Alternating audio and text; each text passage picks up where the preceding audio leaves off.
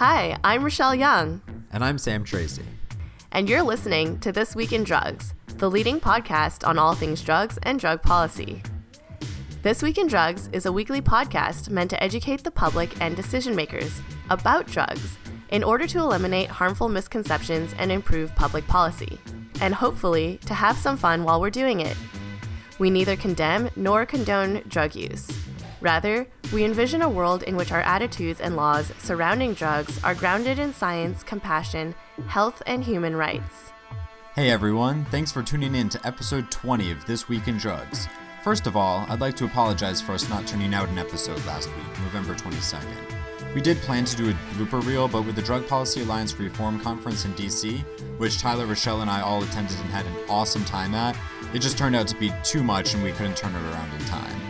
But that also means that you're in for a very special treat this week because it's our DPA conference recap episode. Rather than our traditional format, we'll be skipping straight into an extra long segment with interviews from eight DPA conference attendees from all over the world, talking about their own experiences and reflecting on that incredible event that only happens once every two years. So thanks for joining us on episode 20 of This Week in Drugs, and we hope you enjoy the show.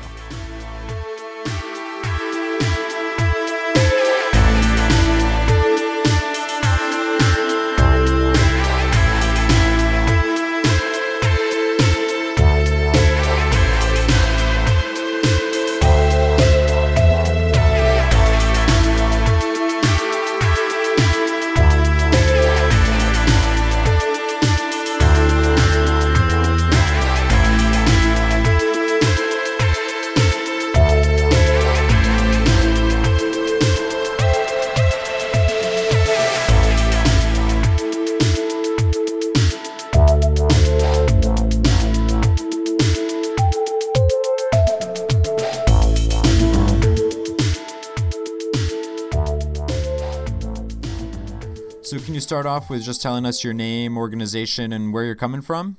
My name is Amber Iris Langston. I am the Deputy Director of Show Me Cannabis in Kansas City, Missouri, working to put a medical marijuana initiative on the ballot for November 2016. My name is Gail Rand. I'm the founder of StopTheSeizures.org, an organization um, to help change the laws in Maryland to allow medical cannabis access.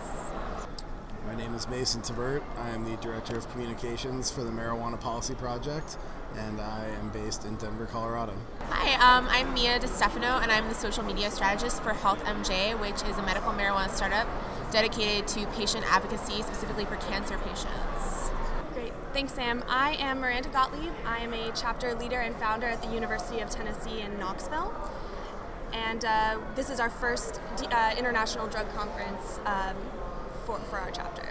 Yep, so my name is uh, Nick Wallace um, from uh, Melbourne in Australia. Um, I produce and present a uh, radio show there called In Psychedelia. I've been watching what you guys uh, have been doing, and it's, it's good to um, connect up with uh, other people that are um, uh, broadcasting these messages because I think that's important for the drug law reform community. Sure. So I'm Sarah Velimirovic, and um, I'm an intern for SSDP for the international program. program and um, I live in Paris right now. My name is Tom Angell, and I'm the founder of Marijuana Majority. I'm also an SSDP alum. Is this your first DPA conference, or how long have you been attending for? Um, I've been attending for 10 years. So the first one was 2005 back in Long Beach, and uh, the last one I got to celebrate my birthday. It's, mm. it's a great time always. Mm-hmm. My first DPA conference was in 2005 okay. in Long Beach, and I've been to all of them since then. This is my first DPA conference. Uh, this is my first DPA conference. Uh, I know reform only happens every two years, and I was not involved in drug policy two years ago, but I'm so glad to be able to come to Arlington and participate. First, uh, first DPA conference. Um, it costs a lot to get to America. yeah, it, it is my first DPA conference, and it's absolutely awesome. I've been to every DPA conference since 2003. So, why do you care about ending the war on drugs? Whew, what got me one. involved?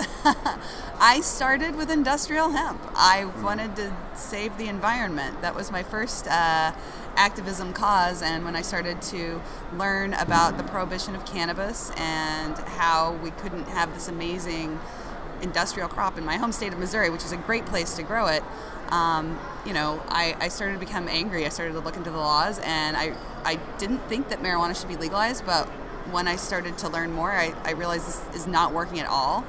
And then that led me, well, we started a Students for Sensible Drug Policy chapter uh, back at the University of Missouri and I believe, in 2000 um, or 2001. So it was one of the very early ones. And um, so then we started learning about all drugs. And, uh, you know, what can I say? It's been a long ride. Here I am. I, uh, these are the most wonderful people in the world, really trying to you know, change the world, make an impact on people's lives, and um, you know, for, for good reasons. So my the number one reason I wanted to come was to try to get an education on cannabis as a substitution for opioid and heroin addiction. Um, mm-hmm. The governor and lieutenant governor of Maryland are working on the heroin and opioid emergency task force and are putting out um, recommendations, hopefully in the next couple months. And um, cannabis currently isn't an option on that list of one of the task force um, suggestions, and I think it could be very beneficial. The war on drugs has been a failure, and that we could take a much more sensible approach to this issue. Uh-huh. I think that we need to improve how we educate people about drugs in the society, and that we need to in- improve how we treat those drugs and those individuals who choose to use them. Oh, there are a lot of different reasons. One, my mom was a public prosecutor, and so I grew up mm-hmm. with stories of basically what was happening in her courtrooms Two, my father was a cancer patient. He actually died um, in 2003, and so I saw him go through a lot of things that were totally unnecessary. Like he had a feeding tube installed, nausea, like marijuana clearly could have fixed that, pain mm-hmm. management, all this stuff. And three, my little sister had a crack cocaine addiction for about two years when I was in college. She was 15 to 17, and I really saw the difference in the facilities that she went to and the way that treatment was addressed um, and the way the policies around that really are not meant for harm reduction, they're meant for criminal prosecution. Sure. Well, I grew up in Albuquerque, New Mexico, and my high school is known for heroin overdose. Uh, beginning my senior year of high school, we've had um, several students from my graduating class overdose um, from opiate, um, prescription opiates, and, and, and uh, opiate related overdose. And so that really sparked my curiosity about substance use. And then in the spring of 2014, I was in South America and happened to be in Uruguay when legalization of marijuana was taking place. And uh, I just kind of started reading and getting interested from there, and here I am for me, you know, I was initially, as a high school student, my latter years of high school, I was interested in drugs. Mm-hmm. and I wanted to find out about them. I wanted to find out how to use them safely and not die. Mm-hmm. And so I did a lot of research on the internet and I, you know, found the website Erowid, which was provided me with a lot of that information.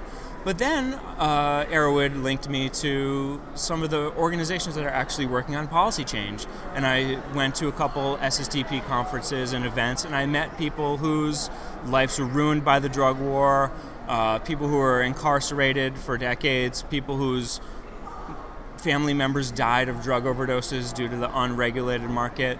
And then um, I met some medical marijuana patients uh, including in particular one who has MS, multiple sclerosis, which my mom also has. And you know, seeing how medical marijuana benefited that patient really made me look very closely at that issue and start to think about how that could benefit my mom. And so I, I informed her about that. She talked to her doctors, and they said, yes, this this probably could help you. Um, but at that time, it wasn't legal in our home state of Rhode Island. And so we mounted a campaign. We got MPP involved. They funded it. They hired lobbyists. And my mom was the public face of that campaign. Um, she did TV ads and media interviews and testified in front of the legislature. And we won. And she was the first legal patient in the state of Rhode Island. And so that's been one of my primary motivating factors to work on this issue. I I'm, I'm, I'm passionate about drugs for um, perhaps from a from a, a, different sort of perspective. When, when I grew up, I sort of uh, drank the uh, the anti-drug Kool-Aid. I, I, believed the the hyperbolic nonsense that was out there about drugs. I, I, I didn't take drugs. I made fun of, uh, fun of my friends who did take drugs. Um, I thought that they were stupid, and then I uh, when I was sort of 18, 19, I sort of you know, grew interested in things like cannabis and mushrooms. Um, and then I had the uh, naturalistic fallacy going on. So I was like, oh, only natural drugs, man, because um, in my head that, that sort of made sense. That would be the healthier options. But of course, that's uh, a fallacious notion as well. Um, so I suppose what I've been um, passionate about is just uh, um, educating people about drugs because they, I, I, find them fundamentally interesting. So I suppose I'm a bit of a drug geek in that uh, manner. Um, uh, but I also think that uh, as my time has gone on, and I've uh, uh, seen a lot more of what the drug subculture or drug subcultures hold, I've seen a lot more of the problems, and I've seen um, that perhaps I'm in a more privileged um, position or have taken drugs that haven't caused um, caused me the sorts of problems that maybe other people might uh, might have had because they didn't know about those drugs um, in in the first place. So um, I'm, I'm passionate now about. Uh, reforming the laws, about uh, stopping people uh, getting arrested for nonsense reasons, about stopping uh, the uh, the police from um, engaging in actions which uh, end up harming more than they help. also, and, and changing the law ultimately. Um, so I would say that the main reason is that um, the war on drugs policies have a lot of unintended negative consequences. So it the the policies failed not only by its own metrics, so the results that it set it has set for itself, but it has created so much trouble in other areas such as mass incarceration, such as the impact that it had on marginalized communities, and the fact that I am aware of um, aware of these issues makes me just want to work for, for the right cause, and that, that's that's exactly how I feel. So, what is it that brings you to the conference in the first place? Did you have any particular goals in mind when you were coming here? Did some awesome lobbying. Uh, so, I had two pretty hard days of lobbying this week, and um, I got to meet with a couple of different senators, one my senator and one uh, another senator, and had some good meetings. Uh, it was very empowering. I think that we had an effect having that many people on the Hill talking about criminal justice issues, sentencing reform, and of course uh, the big big item everybody's talking about, uh, changing the marijuana laws. So I think we made an impact. I think this this week will have changed what's going to the direction of how things are moving at the federal level. Yeah, definitely. So I also work with Women Grow New York City. Um, I'm their sponsorship chair. So I met someone today that we're gonna have hopefully have speak uh, at a future Women Grow event. And I also came because Health MJ is all about patient advocacy, and we were here to see what people are doing for patients and by patients. And so Michelle Sexton um, on the medical cannabis in 2015 from lab to clinic panel talked a lot about patient reported outcomes and how to incorporate the patient's understanding of their own body into their treatment, um, and how doctors currently often don't do that, which is awful. I really came just to meet Rochelle and Sam because I listened to this week this week in drugs. But uh, no, I, I think I wanted to meet the the rock stars behind the movement. I was excited to see the other chapter members of SSDP and the leaders of the organization that I look up to so much. Uh, in addition to getting some ideas and, and potential resources for our club and figuring out what we as a state of Tennessee and a, as a University of Tennessee chapter can do to, to help end the war on drugs.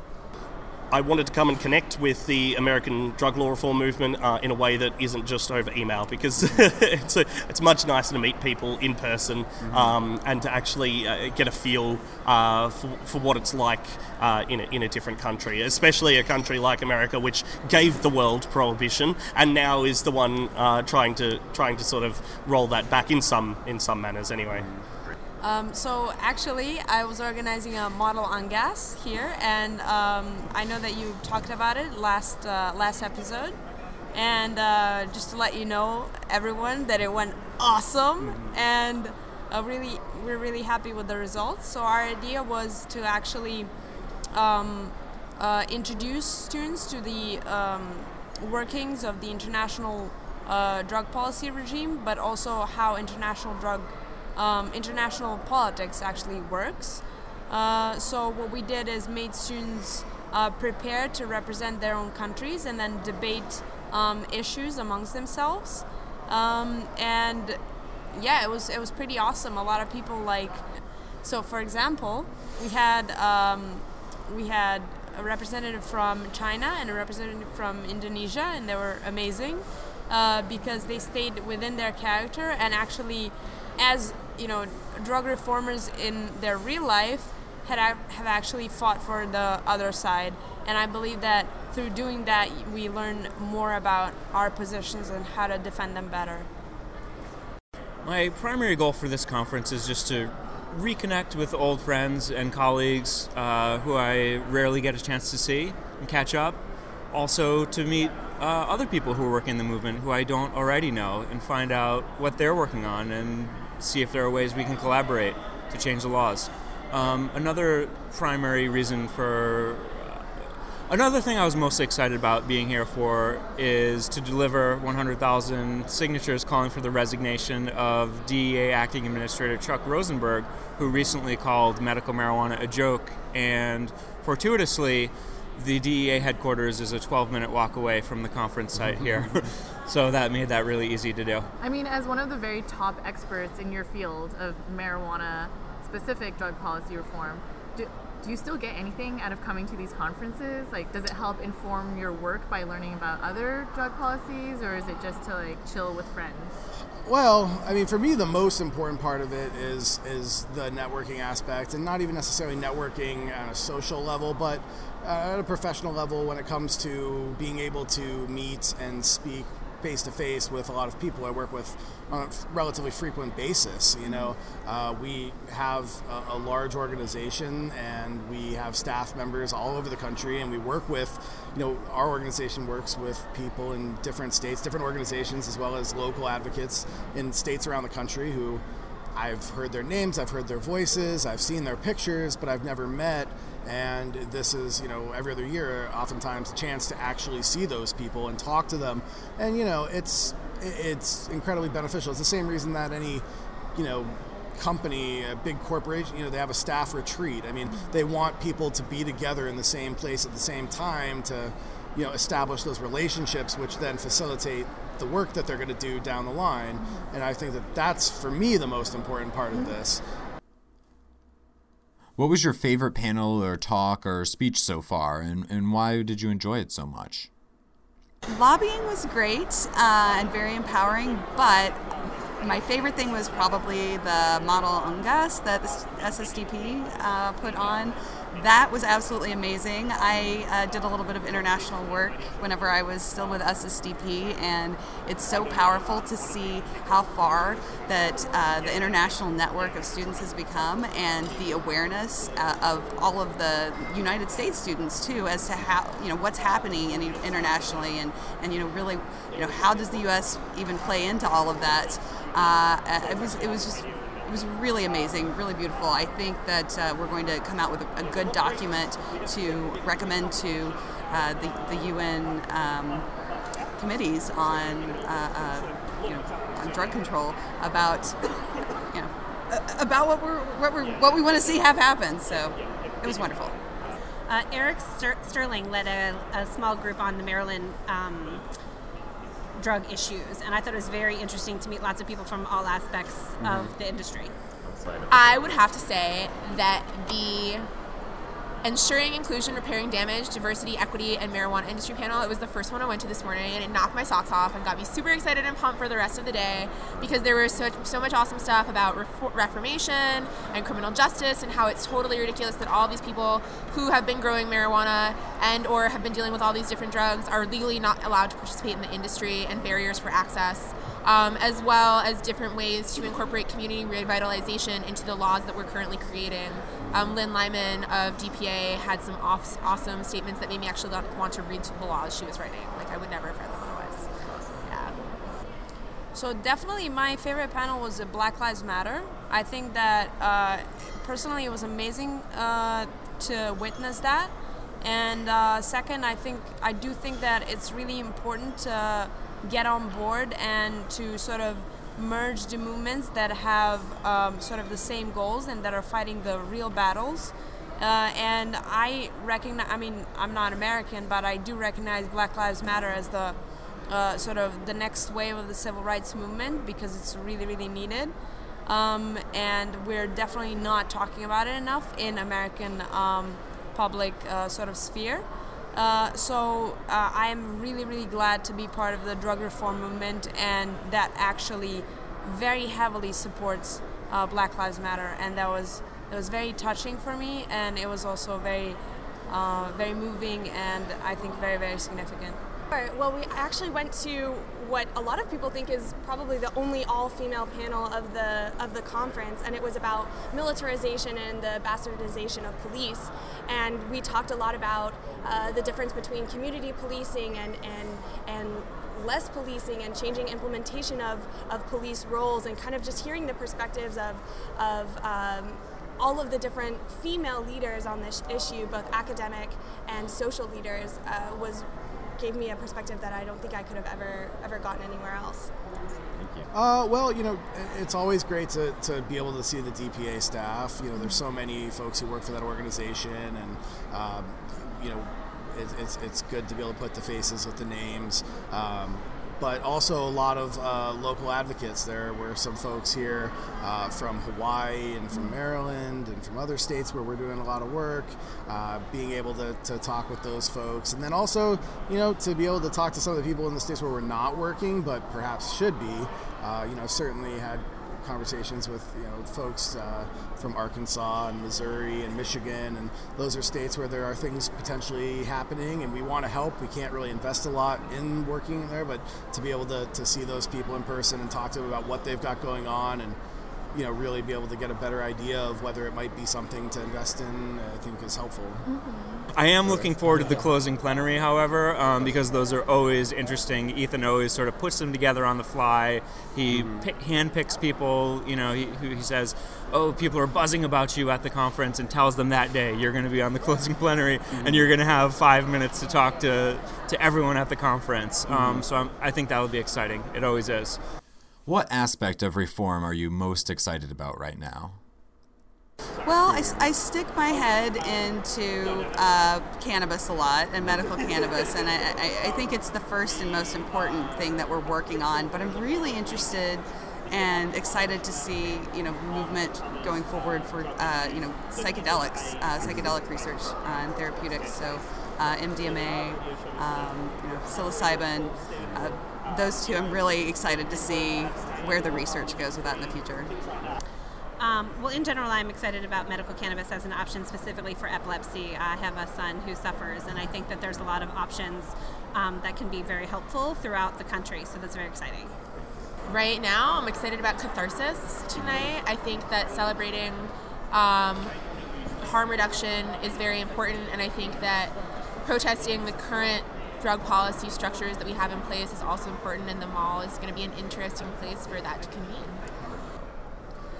Gosh, being at this chapter, all of it sounds super exciting. I think for Tennessee, at least, some movements are happening with medical amnesty, Good Samaritan laws uh, in relation to naloxone, um, so prevention of overdose. But I think across the board, marijuana legalization feels great. Mm-hmm. Uh, the the climate, of course, we want to be cautious, but um, it, it, it, feels really exciting. And then, of course, expansion of psychedelics uh, in clinical settings and also um, uh, legislative changes? I think probably psychedelic research, uh, including um, MDMA and, and cannabis, um, and not just the research, but also the discussions that are happening um, around uh, psychedelics as something which uh, informs people's identity, which uh, which which changes how people are. So, so not just about using them in this clinical setting, but also uh, seeing that they are um, fundamental um, identity shifters uh, that that lead us to think about things in completely different ways. I think uh, psychedelics are a, a, philosophical tool. Really, they're a, they're a tool for exploring the nature of consciousness, which is the grandest frontier and and the one that we haven't explored the most. What is the mind? Uh, so definitely uh, yeah, decriminalizing drugs all across the world. That's what I care about. Uh, I'm also very focused on uh, Europe, so I do live in France currently, and I'm also originally from Serbia. So I would definitely love to see uh, some advancement in, in, in those places. Uh, but definitely, I think that the, the momentum is here not only in the United States, but definitely globally. uh, across the world, and you can also see that in the developments that are happening at the UN. Um, so it's uh, it's a good year to be alive. So, what do you think the reform movement needs to focus on more going forward? Um, I hope this isn't repetitive, but I think the reform movement needs to focus more, um, on substitution drugs as an option. I think that cannabis in general can be a very safe alternative. Um, I know with my son who has epilepsy, the pharmaceuticals is kind of Mm-hmm. the number one go to, and I think the side effects are ridiculous. So the fact that there's an option with um, fewer side effects that helps with lots of conditions and also can also help with substitution of other drug addictions is something that absolutely needs to be um, evaluated and considered. Uh, I think diversity and inclusion is an extremely important part of creating a positive infrastructure to move forward. Um, infrastructure and planning are really two things that go hand in hand with creating a future for drug policy and ensuring that everyone has a seat at the table is important for that. I also think that taking patients' experiences into consideration and making sure that you recognize your audience and the medical reasons behind that is very important. I think, from what I understand, a lot of leaders are concerned that we're going to stop halfway and that people who may see themselves as marijuana exceptionalists may not fight for other kinds of human rights and, and mass incarceration components of, of the ending the war on drugs that are integral in, in assuring that we take a social justice and human rights approach to this um, to this issue. So having the momentum to move not only to the legalization of marijuana, but also making sure that harm reduction is, is a focus of our of our further movement. hearing hearing a lot of the um, I, I've heard some different different stories uh, here in the US, and I think it's probably more focused here in the US than it is back home in Australia. Um, needs to focus more on those who are uh, in harm's way the most, and and that that's the most difficult area as well sometimes because these are marginalised people. So I'm talking about uh, people of colour, different races, different um, uh, different sort of uh, socioeconomic. Um, uh, classes, I suppose, is also that, that class issue. Um, and I think that is, especially for me back in Australia, that is something that we need to focus on because uh, we have two major issues, which is um, uh, lower socioeconomic classes. Um, we've got a big ice scare at the moment. It's mostly hyperbolic, um, but there is. Um, uh, uh, some some issues in in sort of uh, more so in lower socioeconomic classes. They're the ones that get targeted the most, um, even though they don't necessarily take more drugs than anybody else. So I think that's that's the um, the the focus that I'm sort of being drawn to. Um, I think that reform movement needs to focus on young people more and on students. And I'm really happy to be a part of SSDP and uh, to give all the energy that I can to um, to push the, the, the youth to uh, sort of voice our own concerns, uh, our own point of view, uh, because uh, we're definitely going to be um, inheriting the world that that is in the making right now. One thing I, I will say that might be interesting on the podcast is being that I've been to every Drug Policy Alliance conference since 2003, I've sort of had a front row seat to seeing the evolution of the movement and how we've gone, for example, from talking about marijuana legalization as this sort of theoretical great idea that, you know, one day it'd be great if we could actually do this and see what we've been talking about actually come to fruition. And now it's actually coming to fruition, and we're dealing with all these really interesting implementation issues having to do with uh, licensing schemes and taxation rates. And you know, one of the most interesting and important things I think people are really uh, talking about at this conference is making sure that there are it, there are opportunities for communities that have been targeted by drug war enforcement to participate in that newly legal economy. Um, and so that's something I think the movement is is now starting to talk about, but we need to not only talk about it a lot more, um, but make sure that the legislation we're writing and passing actually does provide those opportunities for those communities. So, given that you've been coming to these conferences for more than a decade now, how have you seen things change from the time that you first started coming to where we are now? Oh, I think that most of the of the change, or at least where the change is most evident, is obviously in marijuana policy, and that's certainly where I'm focused. So it's a lot more obvious to me, um, but I think that we've been seeing a very uh, rapid shift toward a more sensible approach on marijuana policy, and I think that we are seeing that across the board more or less when it comes to uh, treatment versus incarceration. We're obviously seeing more talk of that, more recognition of the problems associated with the war on drugs. I think we're now getting into the the solution phase, and their you know solutions are being taken more seriously, and there's more desire to hear about them. Uh, particularly on a state by state level, but we're also seeing the federal level. But you know, I think that uh, it's it's becoming a a more mainstream issue, an issue that's getting more discussion uh, in the media and. And what do you think will be the next big focus for drug policy reformers after we're done with the question of marijuana legalization?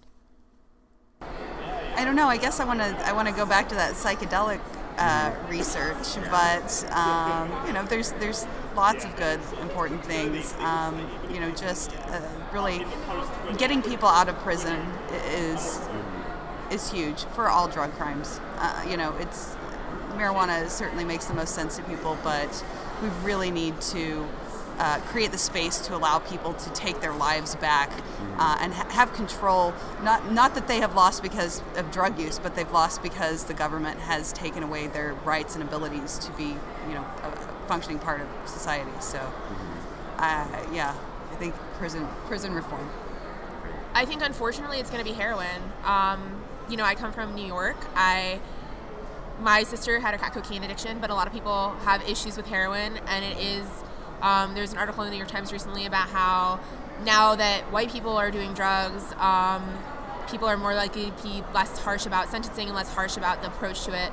I think that both heroin and crack cocaine have extremely unfortunate afflictions on communities, but I think heroin is really related to our dependency on opioids as painkillers, and we should just cut that entirely.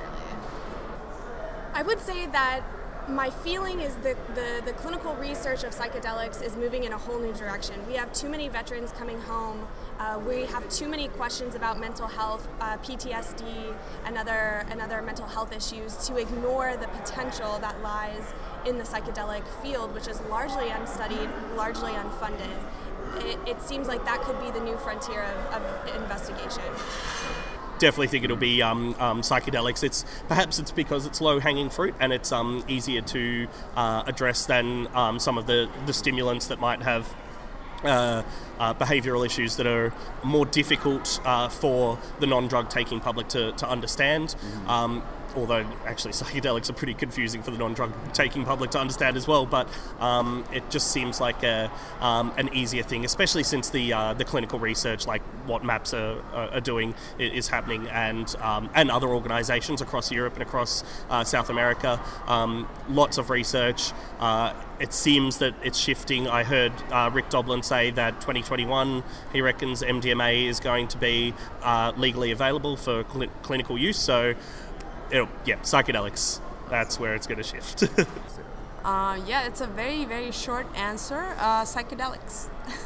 well, I think uh, you know it'll probably be a while before we can say marijuana is done, mm-hmm. and even you know if and when we do legalize marijuana in all 50 states and we change the federal laws related to marijuana, I think there's still going to be a role for people who are in this movement and who created that opportunity for the industry to exist to continually police that industry and to make sure that it upholds the principles of our movement. And there have been several incidents incidences uh, in recent years in which some industry actors have not acted in accordance with the principles of this movement. And so I mm-hmm. think, you know, we're going to have to continue to be vigilant about that. Um, in terms of, you know, drug policy reform for non-marijuana drugs, my suspicion is that uh, some of the psychedelics would be legalized next, mm-hmm. psilocybin, um, perhaps MDMA, those those sorts of drugs.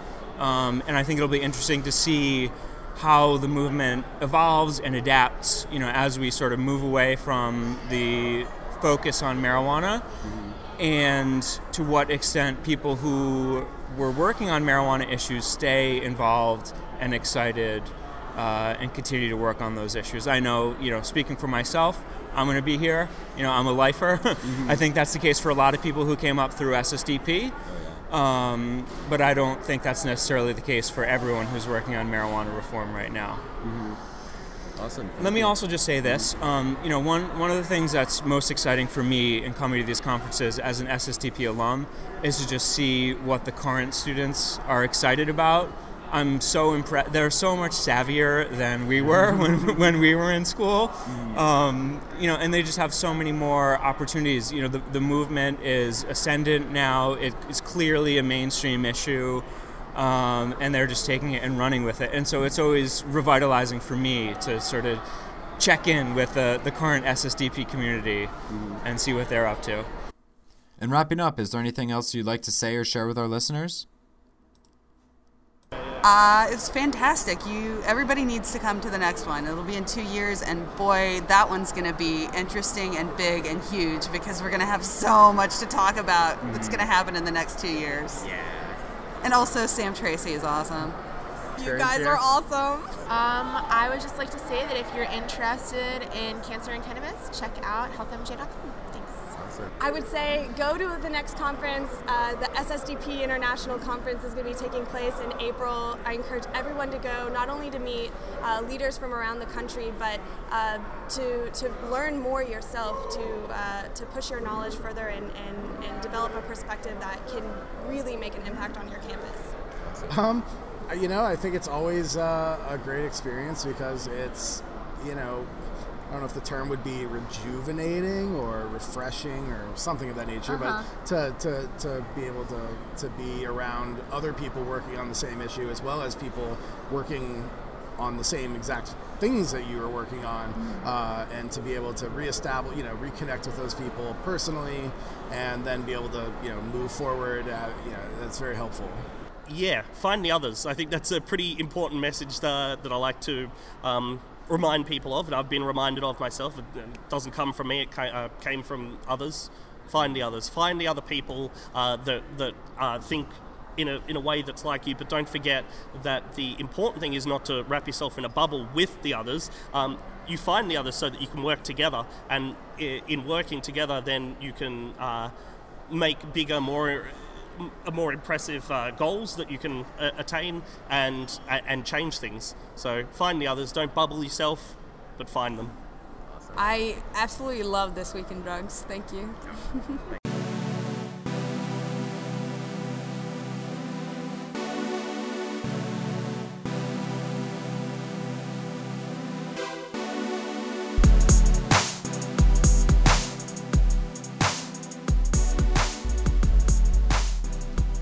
Thanks for listening to episode 20 of This Week in Drugs, hosted by Rochelle Young and me, Sam Tracy. The show is produced by Tyler Williams, and we'd like to thank Tom, Sarah, Gail, Amber, Mason, Nicholas, Miranda, and Maya for speaking with us about their experiences at DPA for our special episode. And as you may or may not have known, this actually concludes our first season. We've had an awesome time putting together 20 episodes of This Week in Drugs over the past five months, and feel like we're really getting into the swing of things. But with the holidays coming up, we decided it would make sense to take a little bit of a break, go on a hiatus, and give ourselves a bit of rest. Time to overhaul a few things and make season 2 even better. We'll still be turning out weekly episodes during this break, but they'll be focused on just the news, so feel free to keep sending us tips on cool stories and events. Then in January, we'll be back with season 2, so keep listening till then and start getting excited. We'll have dates and more details coming soon. If you have any questions, comments, or suggestions for the show, please send us a message on Facebook or Twitter, or you can also email us at thisweekindrugs at gmail.com. You can also check out our website, thisweekindrugs.org, for more info about the show, links to our guests and news stories, and so much more. So remember to stay sensible, and we'll see you next week.